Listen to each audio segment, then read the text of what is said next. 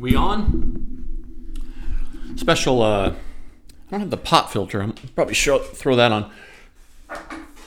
Special midweek episode of Muthonomics. It's not even midweek. I guess it's still on the early side of the week.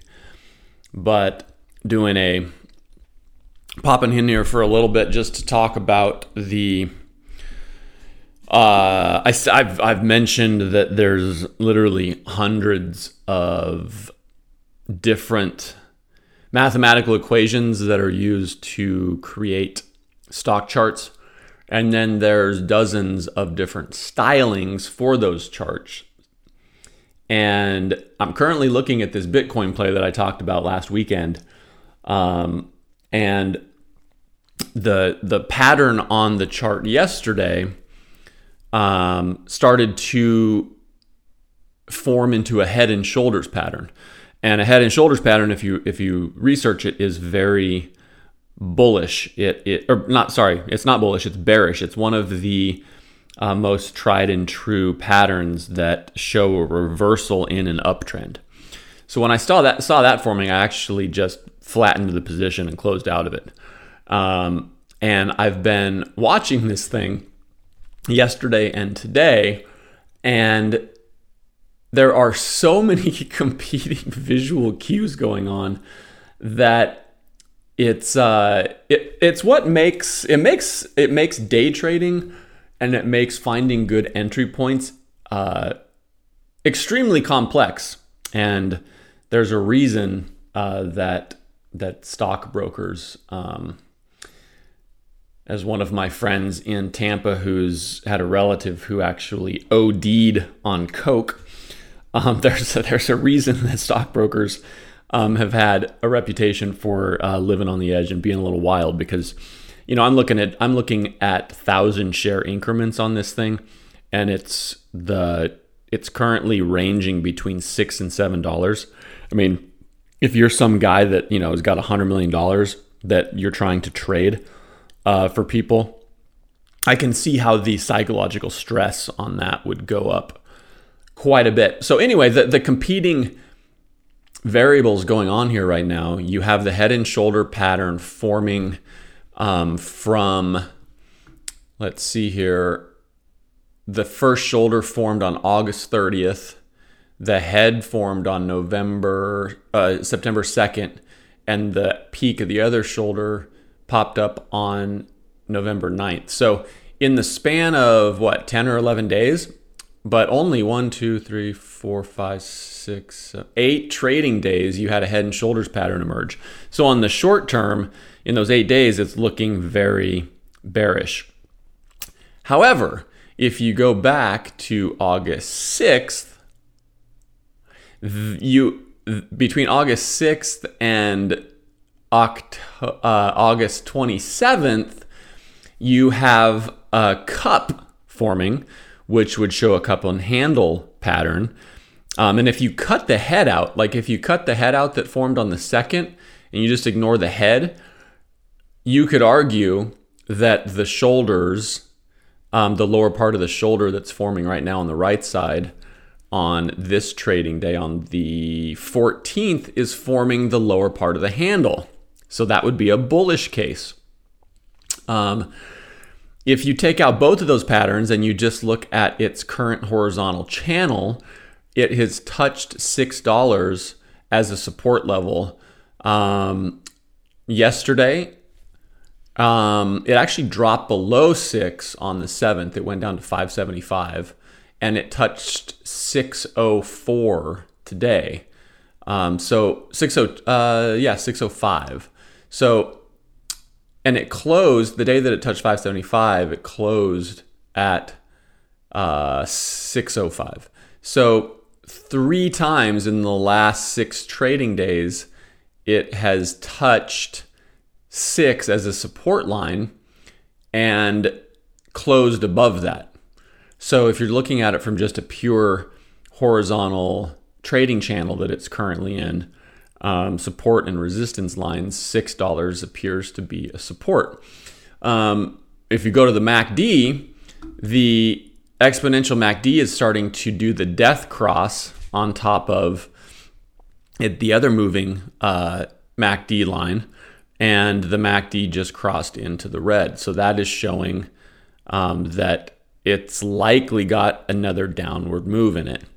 So the fourth thing is if you draw the support line, um, the trend line, it's sitting right at the trend line um, at six bucks. Six bucks. If you if you draw a line from the last three lows, uh, ranging back from July 19th all the way through September 14th, that line connects in three spots and it is currently sitting right at six bucks. so there's the head and shoulders pointing to, to bearish. You've got the channel support pointing to that it, good entry point would be around six dollars. Um, you have got the cup and handle. If you if you cut if you lop off the head, you have a cup and handle, which is at the bottom of the handle, which is looking bullish. And if you draw on the support lines, um, it's looking bullish as well. The other thing it has going in its favor, in my mind, is that Bitcoin um, obviously, if you're going to be trading a Bitcoin miner, you need to be doing it with a close eye on Bitcoin itself. And over the weekend, Bitcoin uh, was all over the map, and it, oh man, it so on. Uh, let's see, it broke through the forty-five thousand dollar level, and then it dipped below it to forty-four, broke through the forty-five again and then it's been over the weekend using that 44 to 45,000 as a, as a price support at the moment. Yesterday, last night, it dipped all the way to 43.7. But again, if you draw the trend line, 43.7 was right at the trend line, and sure enough, it bounced from the 43.7, and it is currently up 1,600 bucks at 46.838 right now. Um, so Bitcoin is looking bullish and its next resistance point is looking like it's going to be around 52.6 if it continues that.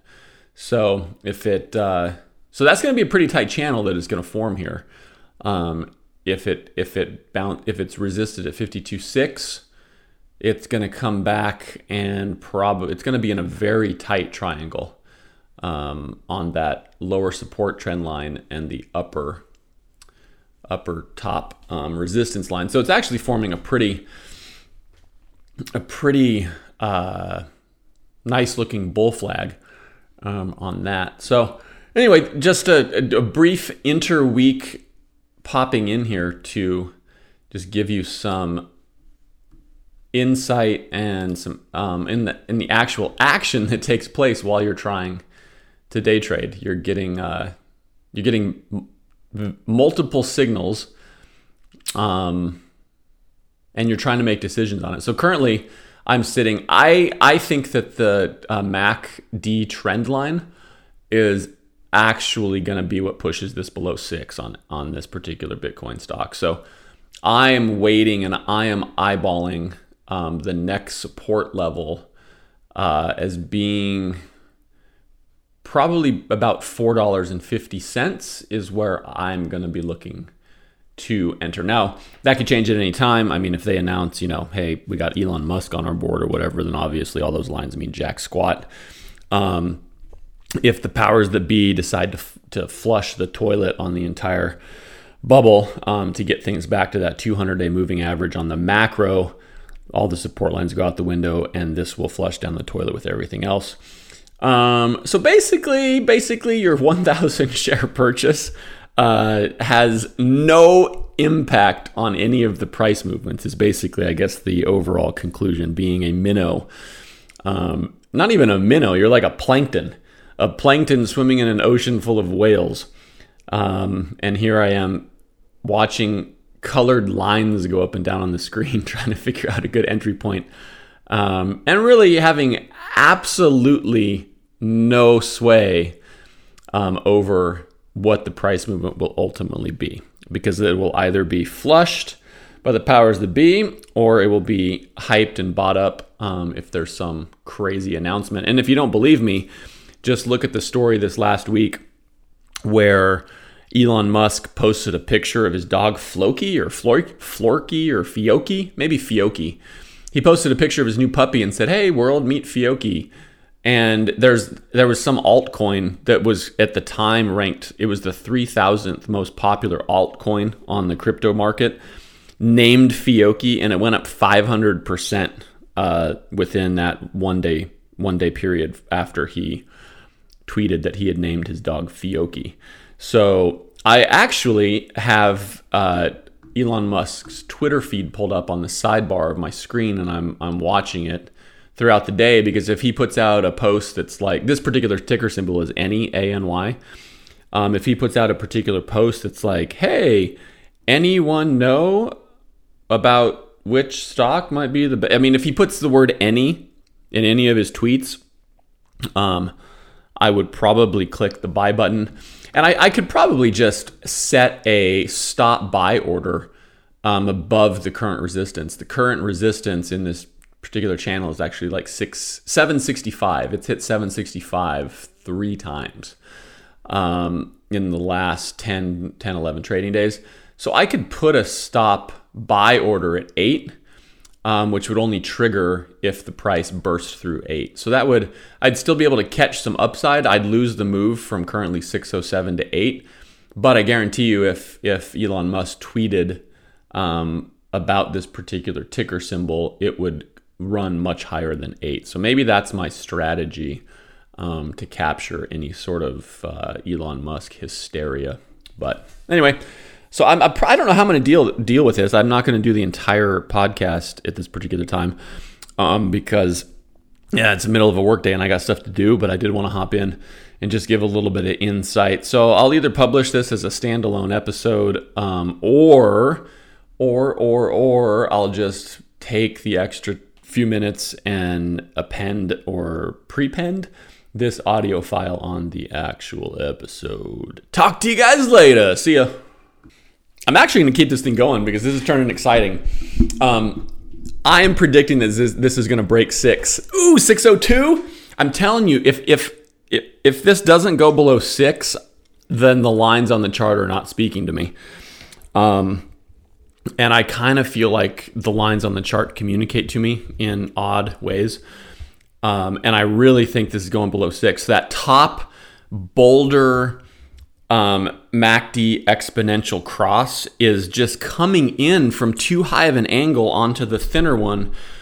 Um, it's got to dump below six. There's just no way that this cannot break below six. And I think pretty substantially because once it, but oh, 601, holy moly, the floodgates just burst. 592, volumes picking up now there's a now there's a buy order sitting at 570. That's not a good sign. 592. So now this really does become where is my level of conviction on where I want to re-enter this thing. Um, Bitcoin's still up 1691, 589. I mean, originally, I originally early in the week, I wrote that my re my my reentry point was anywhere from 540 to 575. Um, so there is now now you're dealing with now you're dealing with the layer of don't try to catch a falling knife. Like that's complete folly. Um very specifically speaking, the next support line on this thing should be 571.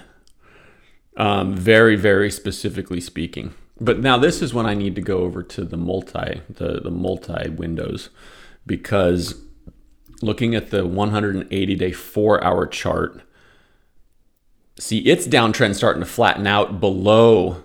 It's in the red on the MACD, but it's starting to flatten out. Um, whereas the six month one day, that top line is still above. Um, and it's coming in at a steeper angle. And then if I look at the one day, one minute, I mean, it is wildly oversold on the one day, one minute. Oh man, decisions, decisions. Um, breaking that six, I think, is just a very, I think that's a very bearish move because that's the neckline. The neckline was six. And I mean, what's the point of having charting theories if you're not going to actually follow them, right? And I think that's where a lot of people lose money, at least in reading online stock message boards, which, let's be honest, at least half of those posts, probably, at least, I mean, I wouldn't be surprised if eight out of 10 of those posts are just bot farm generated nonsense to try to psychologically manipulate people into buying or selling a particular uh, ticker symbol. Um, but what's the point of having what's the point of having stock chart theory um, if you actually don't follow the rules? And the rules are once it breaks the neckline, um, you're supposed to look for the next level of support, which if I just block out emotion,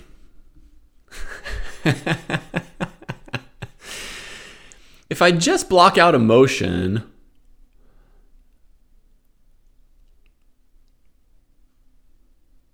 just looking at the chart, if I just if you just gave me those candles and said where do you think the next line of support would be, um,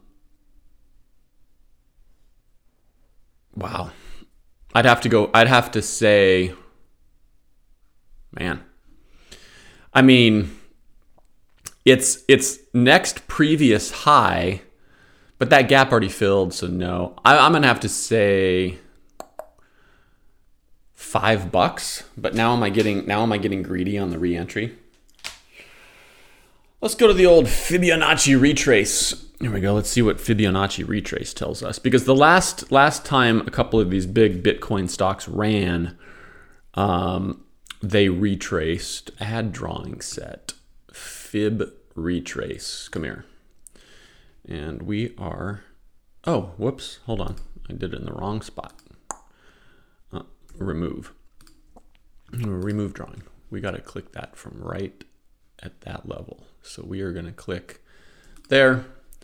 Uh, add drawing, fib retrace. We are going to drag you down, son.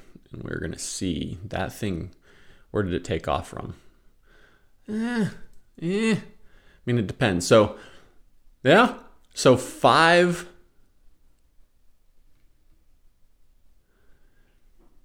Oh, interesting. Look at that.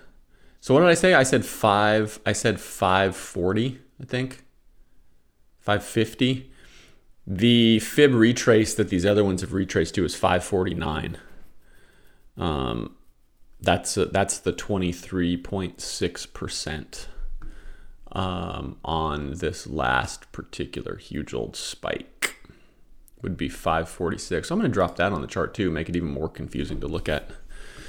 So 670 was 38.2%. Um, it's clearly dropped below that. So the next one, the next one on the fib retrace is saying 546.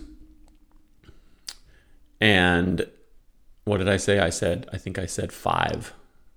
Um, but I did write down on the chart. I said 540 to 575 on my my on my uh, note card over the weekend, and then I said the next one below that would be 450, which oddly enough doesn't even show up doesn't even show up on the fib retrace model. So, oh boy, volume kind of died though. But here's the thing: the volume is so stinking low.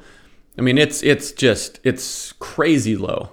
So let's, for perspective, on the run up to eleven dollars and ninety eight cents on September second, two hundred and forty seven million shares were traded. Um, the next day, eighty seven point eight million then we had 33 million. Then we had 88 million. Today, only 9.4 million shares have traded, and we're almost at 1 p.m. on a Tuesday. Club's blowing up on a Tuesday.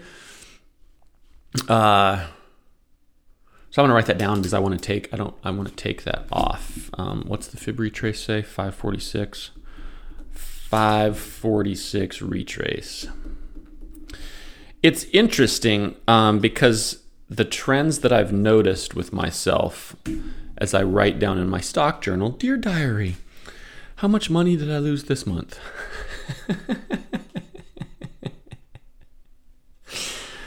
uh, I'm kidding, of course. Um, we, so I, I, I get in um, before a move, I'm an early adopter. which is good because it makes profit highly probable. The downside of that, as I've mentioned before, is that I exit too early. On the back end of a trade, so once this thing has spiked up to 1198, on the back end of that trade, that early adoption status also, it actually turns and works against me. Because while being an early adopter before a big run is beneficial because it makes profit very probable, I have noticed on a couple trying to trade the fib retrace on the back end, there have been a handful of times where I have where that early adoption um, bias has has negatively impacted me because I enter too soon on the on the back end of that particular move. Um, and again, these are competing things, and I think this is where I'm actually uh, struggling. There's a lot of conflict right now between because I'm reading I'm reading day trading books, I'm reading options books, um, and at the same time I'm reading long term investor books. So there's a real battle in my mind right now, which is causing a lot of uh, it's causing a lack of clarity, um, and it is in the form of that conflict of okay, what's my position on this? Because if I'm day trading this, obviously I want to buy it at support and sell it on the bounce. But if in six months this is going to be a twenty dollar stock, does it really matter if you bought it at six fifty or five fifty? Like not really. But in those couple days where it might have you might have been too early on the retrace, um, and you bought at 650 and it goes to 550, you're sitting on a thousand dollar loss in a day or two, and you're going, "What? That sucks."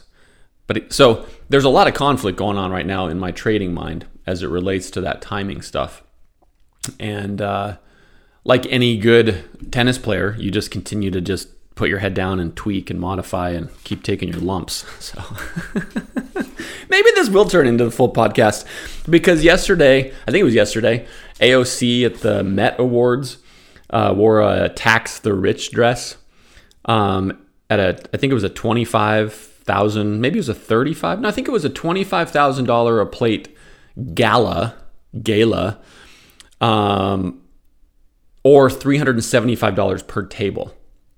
So she's paying more for a plate of rubbery conference center chicken and some mashed potatoes and grilled veggies uh, than than every minimum wage worker in the country makes in a year. And she has the the woman balls, I don't even know what you call it, the chutzpah, to show up in a bright white dress that says tax the rich on it? I mean the the lack of self-awareness is is just astonishing. Um, and again, I think I really on on the one hand I think is deliberate because they're they're they're I was talking to someone they said it's like going over the line. Um, so, you know, if there's a line in the sand and I mean, it, it's it's Blitzkrieg. Oh no, you're you're referencing Hitler. You can't always reference Hitler. He's he's he's the easiest hyperbolic example to always reference because he is the he's the extreme example in like everything. But if if you just if he would just would have oh well you know we're just going to take a hundred yards worth of Austria and then maybe a couple years later we'll take another 150 yards and then we'll no you just burst through the border you take the whole darn thing you keep on rolling i mean that's what a bully does. And you, instead of just tiptoeing around the line or trying to, you know, uh, be conciliatory or negotiate or, um, you know, negotiate and say, hey, you know, I'll, I'll give you some concessions, you give me some concessions. No, you just run roughshod, banking on the fact that the people that you just ran over don't have the courage or the balls or the chutzpah to push you all the way back. So if you run 100 miles over the line, maybe you'll get pushed back 50, maybe you'll get pushed back 25, maybe you'll get pushed back 75. But even if in the extreme case you get pushed back 75 miles, you've still made 25 miles worth of progress, which if you just slowly tried to chip away at that, wouldn't be you, you wouldn't make that progress. And I think that's what I think that's what the the far left, the modern left, this podcast not supposed to be political. Um, I think that's what the modern left has done, and and I think the the the Bush conservatives did the same thing on civil liberties in the wake of 9/11 and weapons of mass destruction, um, where they just said, "Hey." We're going to run so far over this line of civil liberties that even when people push back against it, we're still going to have way more ground than we would ever have if we tried to move slowly on this. So that is a modern.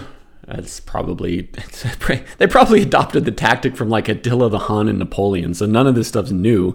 It's just that in it's just not taking the form of pitchforks and axes and ironclad soldiers wielding rusty blacksmith constructed swords and whatnot, um, and sickles and spears and bow and arrows, uh, and like what the, what they used to fight with like flaming oil balls like they'd catapult instead of like a cannon or a musket blast they just lob some like they'd, they'd take a bunch of cow dung soak it in in oil and launch a flaming pile of cow poop through the air and it would explode and stick all over you. No, I'm on fire.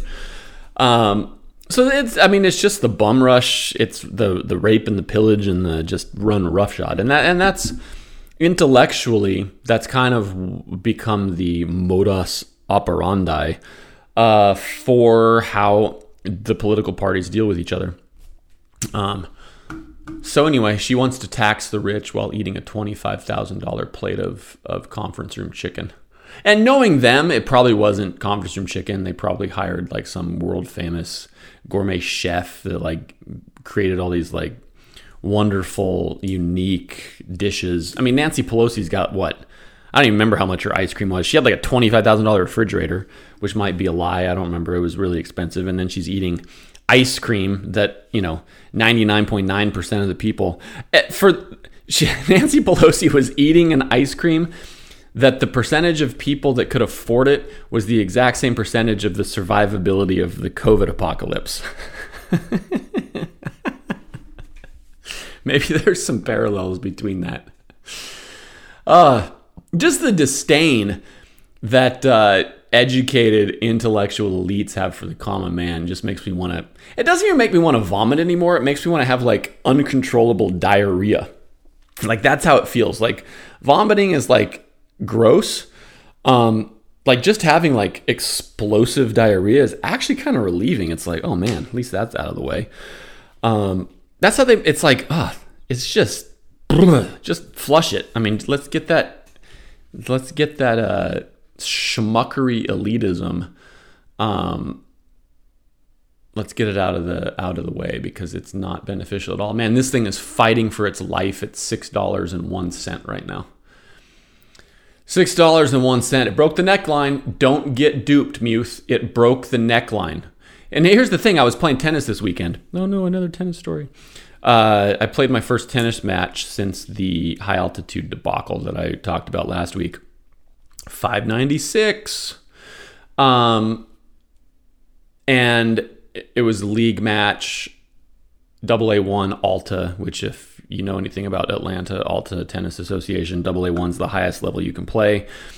And I'm on a team that's that I fit perfectly on. It's all a bunch of aging hacks that used to be really good, and now it's like a coin flip whether or not you know we can field a full lineup of ten guys because we're nursing broken broken toe bones and jacked up backs and rotator cuffs and beer bellies and all kinds of nonsense. So it's my first it's my first season with them on the men's team. I played I played the summer season um, on the mixed team, same pretty much the same group of guys, and then you know we mix in uh, women who play at that level as well. Um, and so they throw me. I get a text, "Hey, Muth, you're playing. You're playing number one spot this weekend." And I was, I, I joked back. I said, "Why do I feel like I'm, I'm getting thrown to the wolves? Like I'm the sacrificial lamb? you, are you guys hazing the new guy?" Um, and I said, "I feel like I'm cannon fodder." So they were cracking up. Anyway, we go out there and we play and play these two guys that are just. One guy is a he's a Australian teaching pro who's very accomplished tennis player, and then we played this kid who's probably late twenties who just got done playing college not too long ago. Absolute cannon of a serve, cannon of a serve. One of the hardest serves I've ever had uh, to try to return. Um, the only saving grace is we did break him at love in the first set because I guessed right on two returns and clipped uh, not clean winners, but clipped him pretty hard back at his feet, and he flubbed the volleys like a like a chump that he is. Um, but they ended up winning the match 7 6, 6 1. Um, and after the match, I stayed and watched the other guys play. We won line two, which was surprising. Um, they squeaked that thing out. Line three lost, which was surprising. We should have won that. So it came down to lines four and five. Line four won seven five six zero, and then line three went for like three and a half hours, and they won in a long three setter. And I didn't stay for that, so we ended up beating the team three to two. Um, but before all that went down, after I played and after line two played, we were sitting there watching line three play. And I got talking to this one guy, and we got talking about margins and stocks. And the guy I played with works in stock investments, and the guy that played line two that I was talking to works in options. And so, long story short, we got talking, and he said, I was telling him, you know, he, we were talking about indicators and lines and MACDs and RSIs and stochastics and money flow indexes and accumulation index and all these different metrics you can use. And he goes, "Oh yeah," he goes, "Those those are he said those are like clockwork until the algos decide something." And I said, "Huh?" And he goes, "Oh, dude." He goes, "I used to work at an algo firm."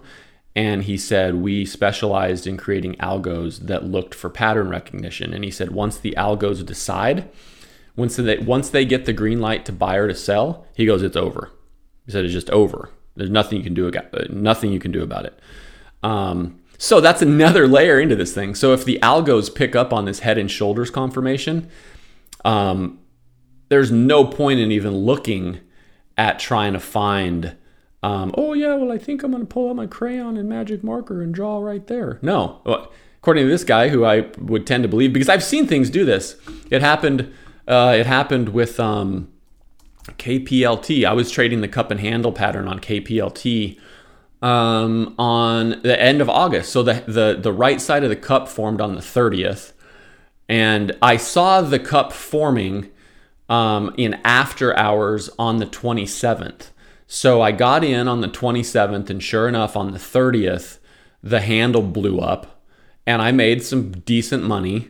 It went from four low fours, and it topped out at 578. I didn't sell at 578. I think I sold at 550 because I'm I'm always skeptical.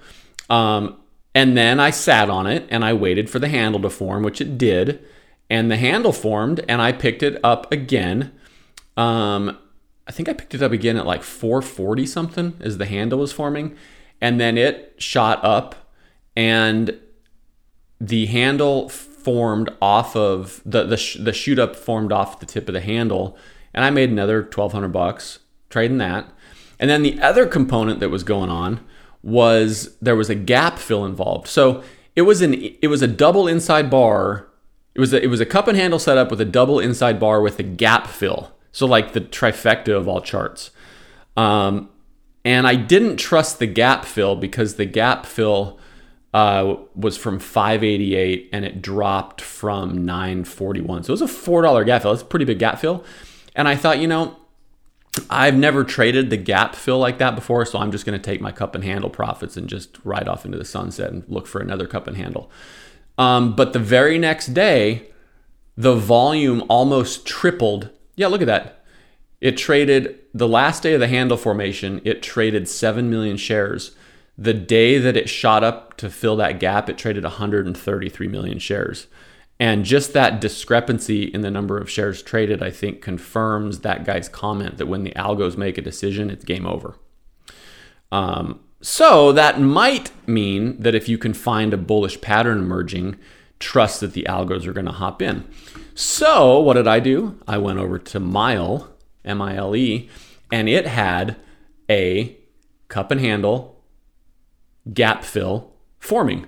So I got in at four. I bought it in the morning at 416 as the right side of the cup was forming and sold it in the right at five.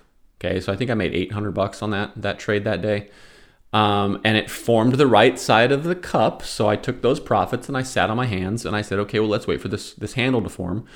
And the handle came back and formed, and I got back in at f- around $4.40 on the handle. Now from there, it should have shot up to at least the 200 day, which was 548, and then the gap fill was looking for 670. So I bought it at 540, going, oh, I'm, I'm gonna I'm gonna duplicate what KPLT just did, and I, I, I profited off the cup. I bought at the right spot on the handle, and now I'm gonna wait for this this shoot up to the 200 day and then the gapper um, to to 667. Well, since then, um, it went to uh, closed at 438, closed at 431, closed at 413, closed at 417, um, and then it's down to 399 today. So the handle completely fell off and broke, and I stopped out of it. Um, I think I lost 200 bucks on trying to play that handle move. Um, so apparently the algos didn't like that particular cup and it doesn't the cup is a little bit jankier on this thing like if you actually look at the cup like the the kplt cup was perfect it was absolutely perfect it was like the most picture perfect cup you could possibly have like like if a textbook put in fake data and fake candlesticks to show hey here's how a cup and handle forms like it would be that um the mile cup was kind of like deformed. It was kind of slanting down a little bit too much.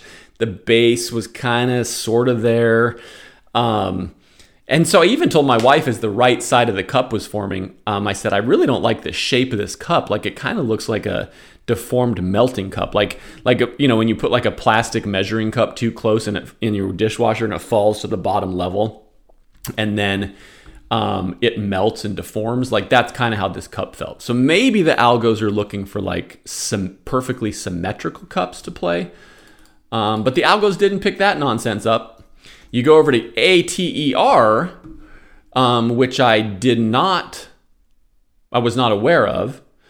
Um, it sort of has the opposite cup forming, same exact setup, cup and handle with a gap fill. Um, I don't see the double inside bars on this one. So anyway, it come it, it starts to form and it forms like the opposite of the mile cup. So instead of sloping down and melted, it's kind of tilted to the right and melted. Um, and but it does. It forms the cup, comes back, forms the handle, and not only does it fill the gap, holy moly, the, the gap fill was at 824 it shot up to 1922 yesterday. Um, so the bottom of the cup was $3.04 on August 23rd. The burst through to the gap fill on August 31st. So a week later, what is that? That's one, two, that's five trading days later. It was at eight, it was at nine bucks. So, you know, it's a 300% move. The handle came back to 662, and then two days, three days later, it shot to 1932. Um, I think as I read about this one, because I was going, okay, well, that was a cup and handle and a gap fill, and then it kept going. Um, it had a high short interest, and that seems to be the fad right now, um, where retail bros and algos and whoever are looking for high short interest. Um, so what am I? I've got one high short interest going. Um, I'm out of the Bitcoin play currently, but with the click of a button, I can get back in at any time. And this thing is just, it's just hanging on for dear life. It's like that cat. I don't know if you saw that over the weekend. The cat at the Miami football stadium for the University of Miami Hurricanes game. Um, it got stuck on it. Was like dangling from the the the cloth the rafters, like the banister, like on the top level of the stadium. And everybody was like, oh my gosh, it's to fall and die. We're to really test the theory that cats have nine lives right about now. And this guy reached over the edge and was trying to grab it and save it, but it was too far down. And if he would have leaned any farther, his big old overweight torso would have catapulted him over the edge um, to certain death, so he couldn't reach it, and everybody was like panicking. And the cat was holding on with both claws dug in, and then one of the claws tore loose, and it's hanging on with one claw, and everybody's like, the, the entire crowd is like collectively gasping and panicking, like we're gonna watch a a feline uh, disaster happen right before our eyes. Um, and then there's two people who had the wherewithal underneath it to get underneath it and stretch out a piece of cloth, which just so happened to be an American flag. And I'm proud to be an American, where at least I know I'm free. I don't know why I brought it into the stadium with me, but I proudly stand up and use it to catch a falling cat, and then everybody cheers. Um, anyway, watch the video, it's pretty cool. This cat falls like 50 feet, and they catch it in the flag. It was pretty neat. And there's like there's like a two second pause. Like, did they actually catch it in the flag, or did it did it fall out? Like, what happened? Um, and then they it was almost like the Lion King. They pick up the cat and like raise it in the air, and everybody's like, "Triumph, yeah!" And then you hear the entire stadium erupt. Um, so it's pretty cool. Uh, why was I talking about cats? Huh. No idea. No idea at all why I was talking about cats. Yeah, really, no idea. Low floats, squeezes, things falling through support floors. Huh. I don't understand how my brain works sometimes. Um, VIX, not the VapoRub, but the volatility index is up today. It was funny today, this morning, you know, the CPI data, not manipulated at all. Um, everybody was waiting with bated breath to see what the inflation data was going to say. Um, and so this morning, pre market was flat. Like, I'm not, I'm not kidding. It was like flat, flat. Like, just flat. Normally, you know, normally the futures are up. You know, they can be up anywhere from like 30 to 100 points or down, you know, 50 to, you know, whatever. And so you see kind of the trend in the movement. Today was the first time in a very, very long time that I've seen it just flat. And you could tell that everybody was waiting. So I turned on Bloomberg early um, to get a handle on what the inflation data was going to be because clearly, if the inflation data comes back terrible, that's going to really fuel the downward correction to the 200 day moving average. Um, so turn on Bloomberg and everybody's, you know, they're all sweating bullets. Oh, what do you think the CPI is going to show? I don't know. Uh, he, so 8:30 they release it, and I have my I have my as I said last week my 58 hours of iPhone screen time. I'm using the Ameritrade app uh, to track different charting things. So I'm sitting there with my Ameritrade app open, watching the futures market. And before they come back from commercial break, the market goes from being flat to instantly the Dow jumps up 100 points in futures. And I was like, oh, CPI data must be good. Um, and so then they come back 15 seconds later from commercial break. Breaking news! CPI data shows that inflation slowed um, compared to the previous month, and that the Fed uh, adjusted their annual inflation rate down by a tenth of a percent. So there was like this short-term market euphoria. So the Dow Jones Industrial Future shot up 100, and the Nasdaq shot up like 80, and the S&P was up I don't know 40 or 50. And I thought, okay, well at least that alleviates that potential uh, panic. Um, but I thought, well, it's still going to be down because there's clearly got to be a move back towards this moving average on these big indexes. And what are we at? And sure enough, right now Dow Jones down 268 points I mean, imagine if that CPI data would have been terrible. Um, market probably be down 750 points or more. Uh, so the market's still down 263. Um, Nasdaq down 28, and I am currently in my big old portfolio of uh, the equivalent of widow's mites. Um, I am green on the day for a grand total of $28.35.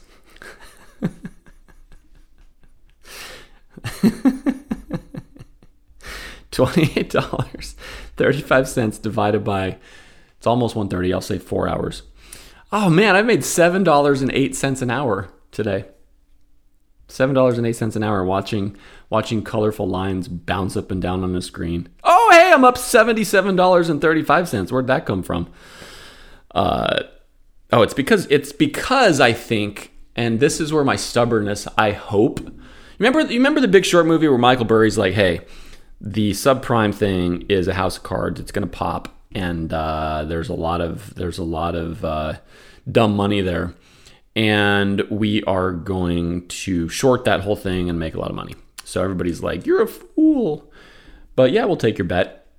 So he goes to Goldman and Bear and all these other places, uh, Merrill Lynch, Morgan Stanley, whoever all these banks are, Charles Schwab, and he gets he takes out all these um, swaps with them to come up with a unique financial instrument in order to short the housing market.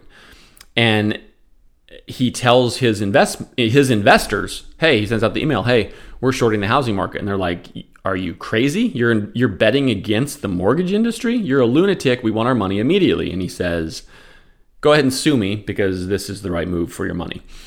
And the first month ticks by and he's down. And then the next month goes by and he's down. And months month after month after month goes down. I think at one point he was down like 40% and everybody's panicking and he's got to lay people off. And they're like dude give up. This isn't going to work. And then all of a sudden oh and then the guy comes storming into his office. And this might have been hollywoodized but i love the scene. The guy comes storming in give me my money now.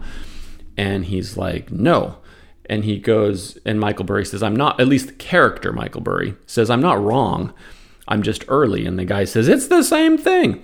So that's my premise on Body B O D Y Beachbody the P90X company. They went public through a SPAC earlier this year. And when they announced that they were going public through the SPAC it was when SPAC hysteria was at an all-time high.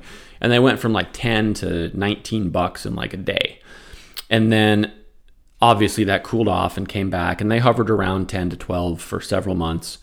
And then when they finally completed the SPAC merger it went from 10 up to 13 50 and then it came down under 10 and it came back up to 11 and it came back to 8 and up to 10 and back to 7 and up to 9 anyway i've been i've been accumulating it my goal with a SPAC is to try to get it under the NAV price, which is ten dollars. Um, and with SPACs being out of fashion for for very good reason, a lot of the SPACs that have taken these entities public, that they're pre-revenue companies. And you know, a pre-revenue company has you know a, a ten billion dollar valuation or a three billion dollar valuation, and they're pre-revenue. It's like that's the dumbest thing I've ever heard of. Um, Beachbody's been around twenty years they do a billion dollars a year in subscription revenue. And at a $10 NAV price, they were valued at $2.9 billion total. So they were they were just at, just they were at a 2.9 multiplier. And I talked about this. If you can find something between a 1 and a 2 multiplier, it's a great deal. They have no debt. If it was just the workout videos, I probably would have been eh. But you do your research, they bought a company called MYX Bike. Mix Bike, I think is how you pronounce it. I for whatever reason I always want to refer to it as MYX Bike. Man, I want to buy this at 5.99. Now that I'm looking at it and feeling bullish, I it's like, dude, that 5.99 is going to fly from there. It's going to fly. Um but don't I wonder what that is. It's like a snake. It made it it made a really really symmetrical S shape over the last when was that? I'm gonna I'm gonna create a new pattern, become world famous, make a lot of money. Um, since it's like a perfect S. I've never seen that. Since August 6th to right now, it's like it's made like a it's made like half of an infinity symbol. What is that? What pattern did you just identify, Muth? The Infinity War, Marvel, Thanos, Captain America, they're coming to save the day. Interesting. I'm just going to write down infinity symbol with a lot of question marks because I've never seen that I've never seen that formation before. Um, and visually speaking, it is intriguing very very intriguing. The half infinity symbol. What a, what what just happened? What just happened on the daily chart for any? Dude what if Elon Musk tweets an infinity symbol right now? This thing would go to infinity. Take out a second and third mortgage put it all behind any. Not financial advice. And no I'm that's that's obviously sarcasm It's mocking all the people who buy the tops and then complain and whine and bitch and then sell the bottom. And then they go, oh, stocks are hard. Oh, hard. Obviously, dummy. Buy low, sell high. I mean, seriously, you have to be able to go places where people don't want to be. That's the only way you have a shot of giving yourself any sort of probability to make money. You have to go, you have to enter a position before anybody wants to be there. Um, and I actually did some research on this, and I'll get back to body in a second. I did some research on this looking at the average American's uh, money flow into the stock market throughout the cycles of the market since 1950. And without fail, they were the average American put poured in three times as much money on the highs of that cycle than they did on the lows. So the psychology of Americans, maybe just the psychology of humans, um, is is not conducive to actually making money. Like you have to be kind of a contrarian prick. I don't, you don't have to be a prick, but you have to go. You know what? So let's get back to body. Here's what I'm saying with body. Everybody's saying sell body because it spiked to 1350. A month later, it was down to 779. It blew up to its resistance line 1145. Came back down 696 uh, next resistance line 795. It's currently down at its next resistance line around six dollars, um, and I continue to buy it. Every time it gets low to that resistance line, I'm buying it. And in addition to that, and this is a little known fact with SPACs that can actually uh, they they can they can provide you well they do provide you leverage whether that leverage is a leverage towards loss or leverage towards profit. I mean it goes both ways. But the but the way that you can play a SPAC, which I'm not too sure too many people know about, because when you look at the volume of these things, you're giving away all the insider secrets. We're going to cancel you. Um, when you look at the volume, you can trade these things called warrants. And it's actually another thing that makes SPACs dangerous is a warrant is basically kind of like a call option. It's the right to buy a share at a set price of $10.50 um, plus yeah, it, that's what it is. It's the right to buy a share at ten dollars and fifty cents. So bef- when before they announced the merger, the SPAC is trading at the NAV of ten, and the warrants, it's uh, you, it's a I think it's a buck fifty normally. So it's the right to buy a share. You can pay a buck fifty for a warrant with the right to buy a share for a buck fifty. So you're in for twelve. Um, so people will do that if they don't want to take on so you know, if, if a warrant's trading at a buck fifty and you want to lock up a thousand shares for fifteen hundred dollars, you could potentially lock up um, a thousand shares instead of putting in ten thousand dollars if you bought the shares directly. So they're they're pretty much in that regard equivalent to, to options. Where they differ is that the options expire. So the options um, you can you can either execute them and convert them to shares or you can just let them expire and the contract you know just dies and it never gets converted to shares. A warrant actually if you exercise it creates new shares. So that's another danger with SPACs is if you know let's just say theoretically some the the, the shares outstanding on body I think is like 330 million.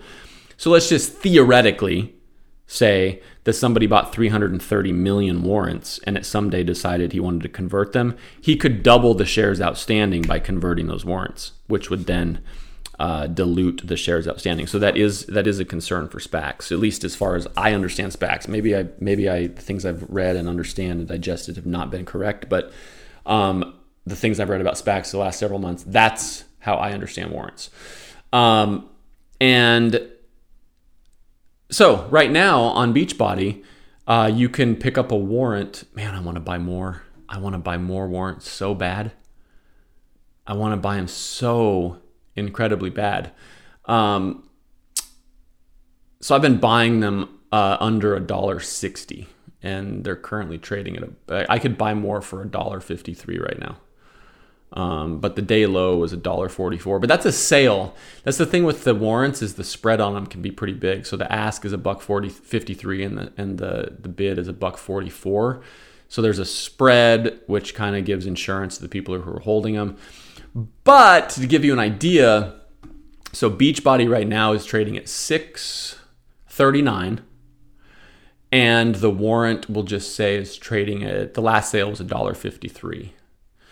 Um when Beachbody was trading at 1350, which is essentially double, we'll just say it's it's it's a little over double from where we're at now. Um, 16, 640 to 1350, that'd be 1280.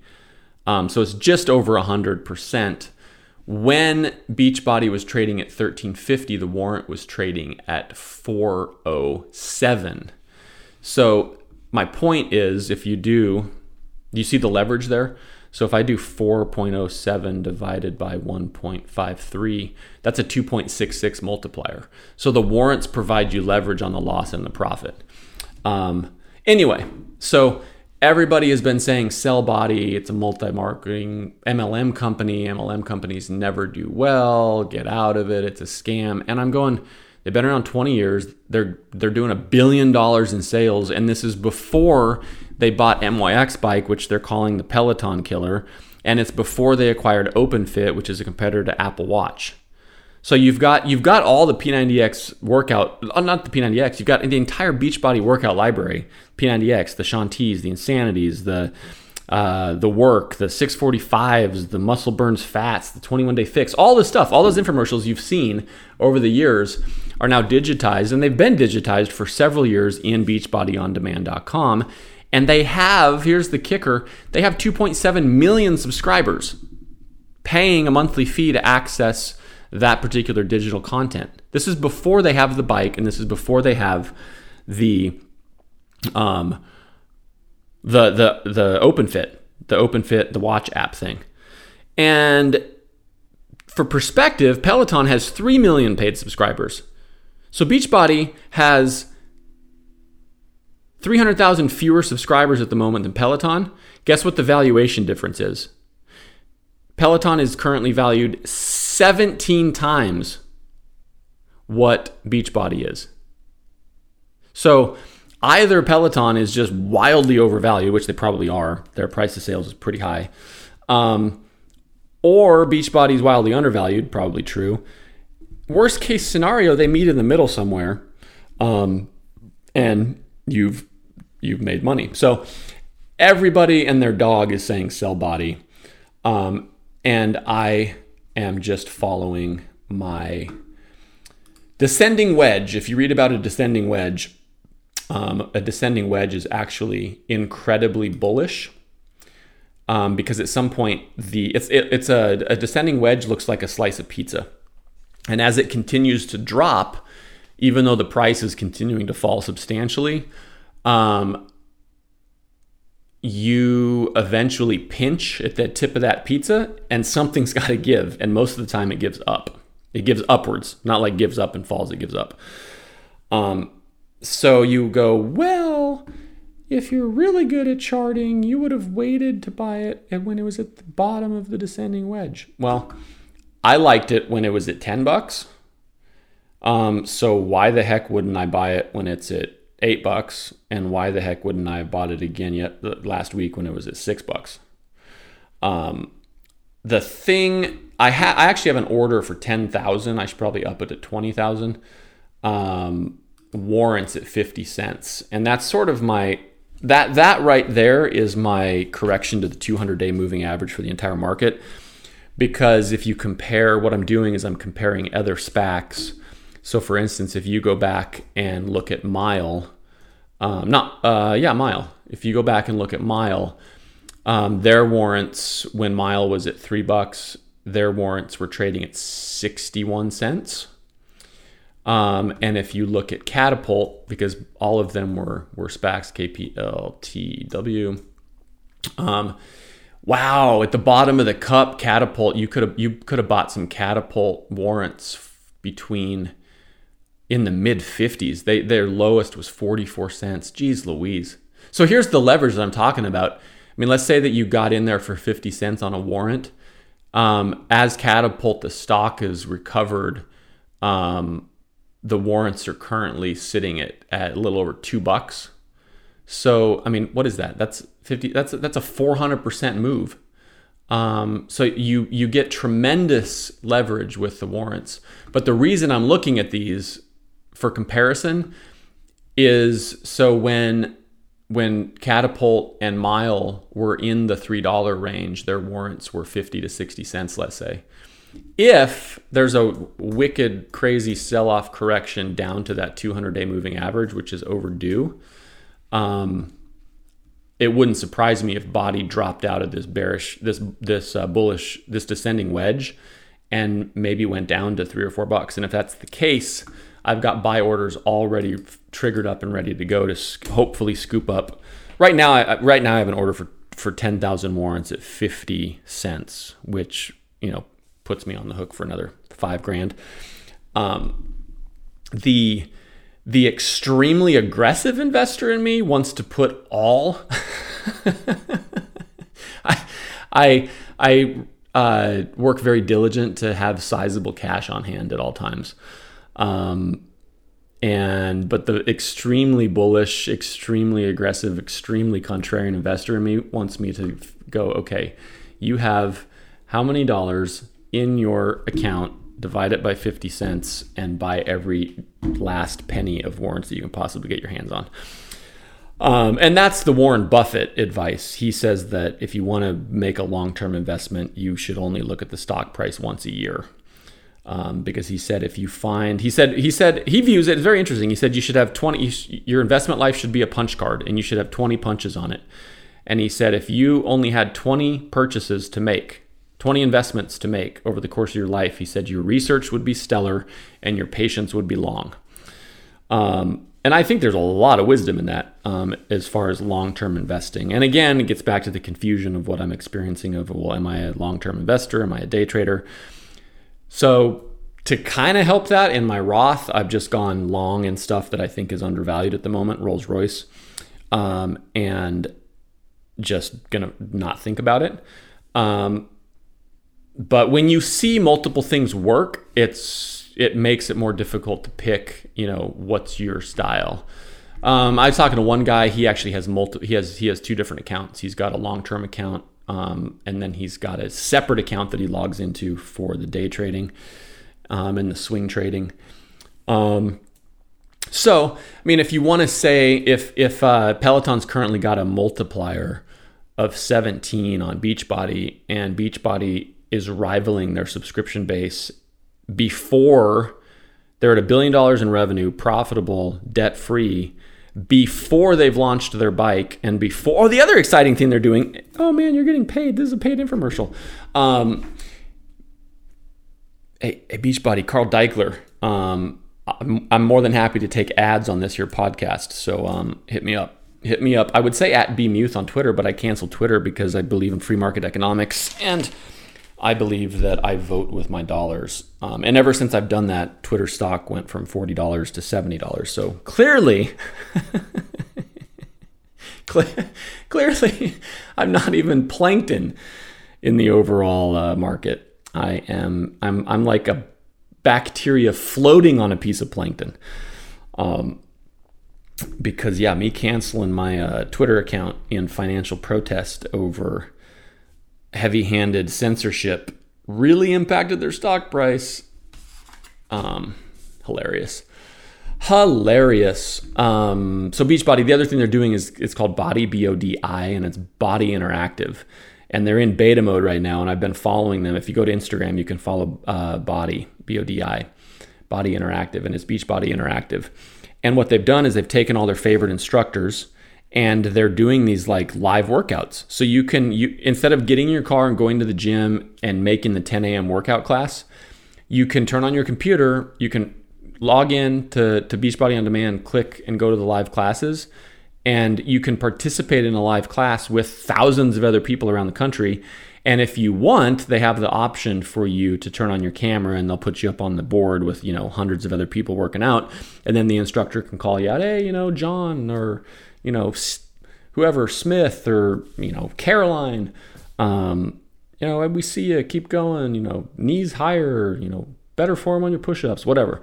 And I've been following their beta launch online on Instagram, and it's incredibly popular. Like people are like geeking out about it, and it's really cool. The set design's cool, the technology's cool. So they got that going for them, and that's going to be to have access to the live classes. It's an additional 19.95 a month.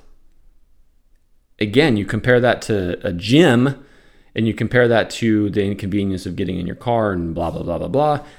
Makes me very bullish. Um, and the third thing that makes me bullish about them is they are swiping. Um, they are going out and they're recruiting away from Peloton.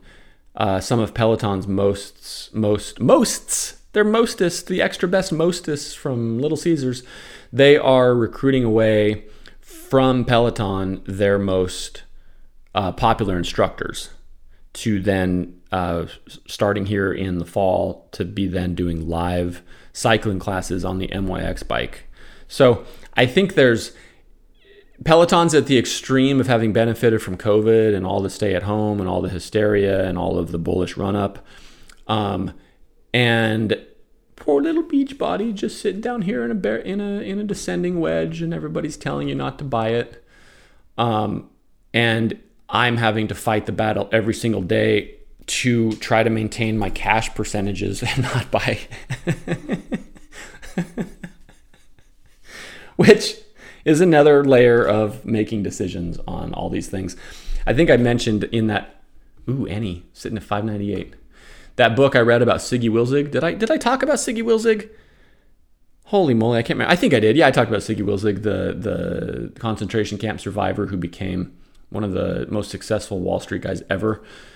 His approach, people would come to him early in his career, and he was he'd look at their portfolio and he's like, "Why are you buying crap stocks? Just pick one, pick a good company, and put all of your stuff behind it. I mean, go support a good company. Um, you know, you have to be diversified. Yes, there's wisdom biblical and otherwise, about diversity and a three cord, you know, what is the Bible verse? The Proverbs says a three strand cord is not easily broken. And so there's a lot of wisdom in that. Um, but I think you can also get stretched too thin. On the counterpoint to that, um, Buffett said, he said, Tell me somebody who made money on their seventh best idea. He goes, We all have ideas. Um, but point out someone. What Jeff Bezos, you know, instead of starting Amazon and the online books retailer, what if he would have tried to, you know, execute on his seventh best idea? Probably wouldn't have worked. And that's kind of Buffett's thing with the 20 punches on a card and, you know, go after the best idea. Um, you know, that gives you the best shot at um, outsized returns. And I, I think that there is wisdom in both. So, um, Anyway, interesting times right now. Bitcoin's just hovering. It was 1700 up when we started. It's 1500 up on the day. Any is lingering at 599. So now it looks now it looks like you know what? We're going to convert to the 1 day 1 minute chart and we're going to see if if this conclusion is accurate. Not the 1 month 1 day. The 1 day 1 minute. Ooh. Ooh. So now you have to flip, I think. This is what I'm doing. Just following the charts. Just following the charts, people. Don't hate on me. I'm just trying to follow lines on the screen.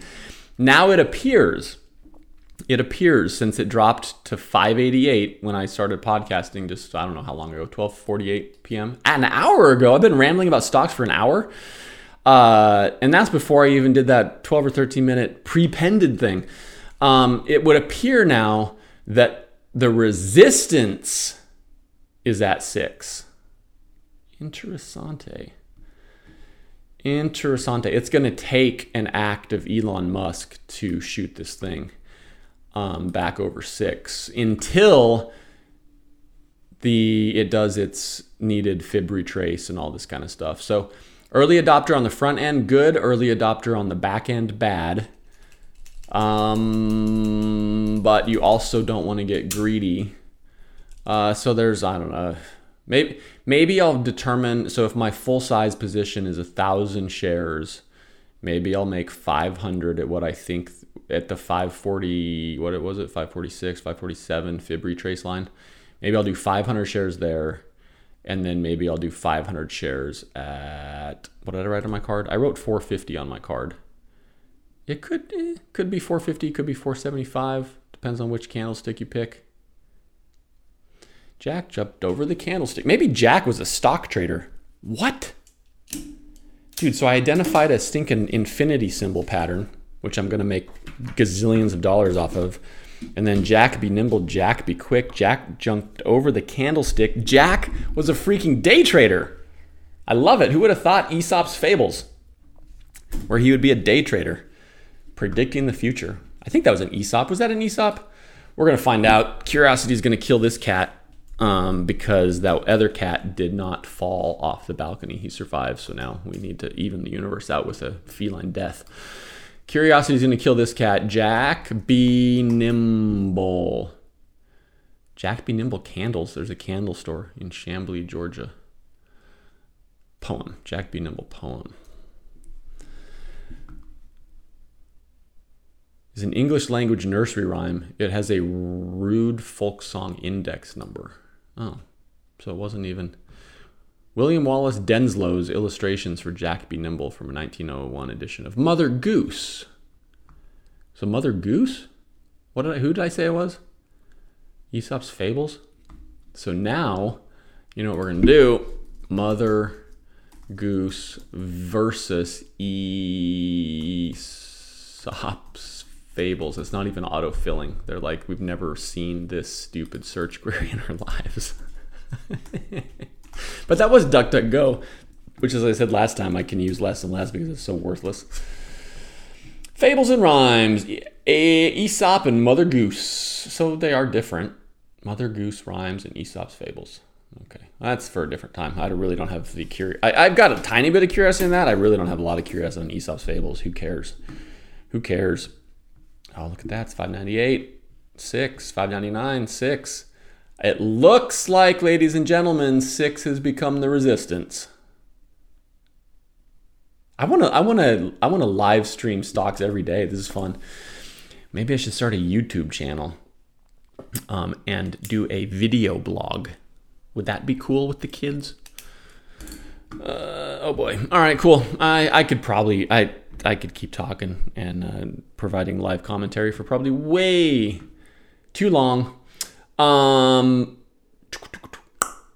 yeah, that's it. So it's very complicated. Uh, not uh, yeah. It's just there's a lot of things to to bear in mind. There's competing patterns, uh, competing support lines. There's there's lot. You can look at a chart and conclude multiple things. I guess is the point. Um, I need to figure out what a, what a half infinity symbol conclusion is. And if I figure that out, I'm going to keep it a secret. Have a good day. Adios. And I will either talk to you Saturday or I'll pretend like this podcast was published on a Saturday and recorded on a Saturday. Oh, clear. It'll, it'll either be published midweek or published on a Saturday. Um, and you won't know until you get all the way to the end. Well, you probably would because I wouldn't be live trading on a Saturday, and I even said it was the middle of the week on Tuesday. So if you didn't know that, you weren't paying attention. Peace.